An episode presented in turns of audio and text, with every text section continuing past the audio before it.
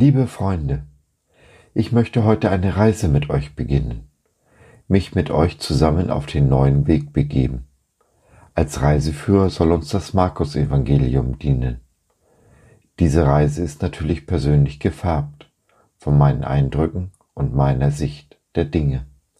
Aber gerne würde ich mit euch streiten und diskutieren, erfahren, was euch an Markus wichtig ist.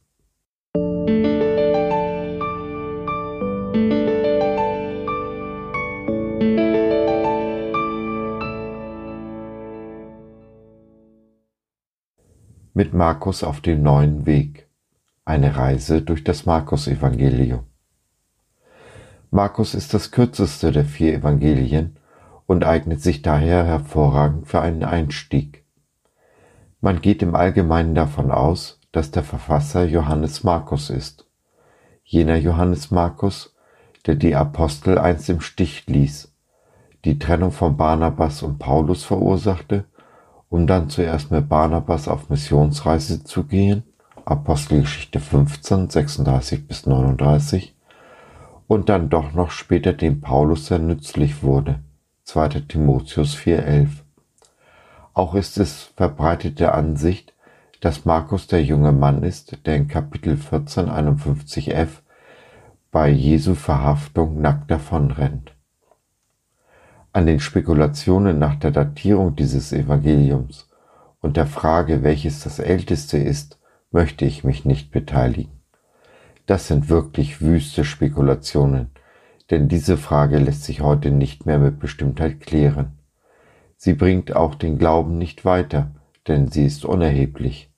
Was zählt, ist, was Markus uns mitteilen möchte. Lasst uns beginnen. Der Anfang.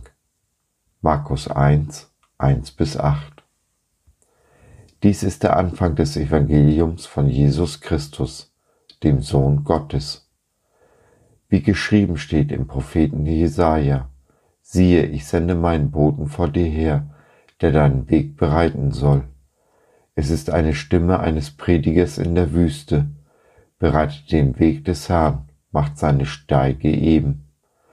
So war Johannes in der Wüste, taufte und predigte die Taufe der Buße zur Vergebung der Sünden.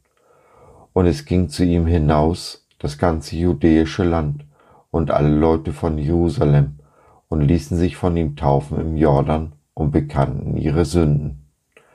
Und Johannes trug ein Gewand aus Kamelhaaren und einen ledernen Gürtel um seine Lenden und aß Heuschrecken und wilden Honig.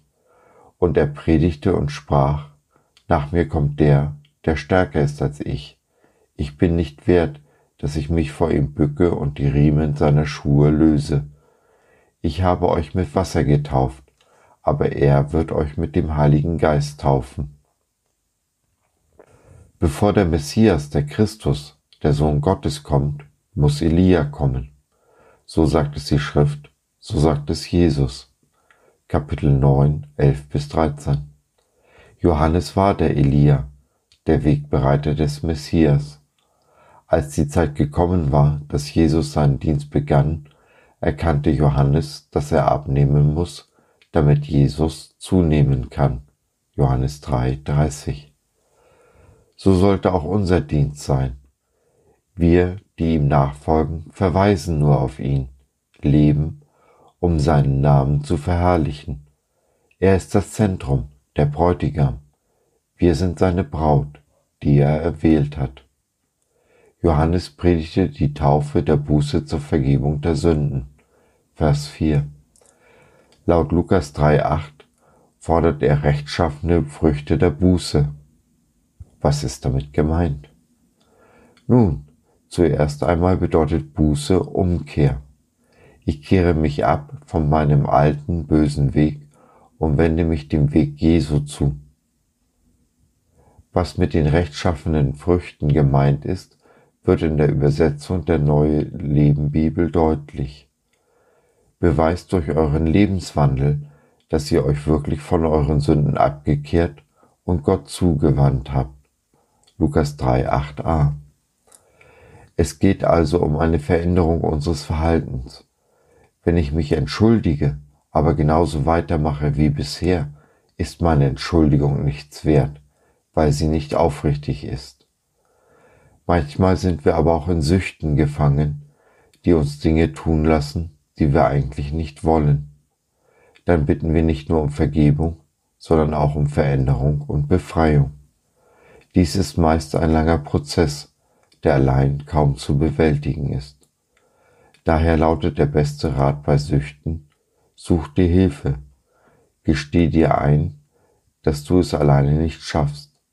Erklär vor Jesus und deinen Liebsten dein Bankrott und lass dir von Gott und den Menschen, die er an deine Seite gestellt hat, helfen. So, das war's für heute. Wir hoffen, du hattest Freude und konntest etwas mitnehmen. Wenn du noch Fragen, Anregungen und oder Kritik hast, besuche doch unsere Seite der neue Weg.biz in Worten www.der-neue-weg.biz. Wir würden uns sehr freuen, von dir zu hören. Sabine und Josef.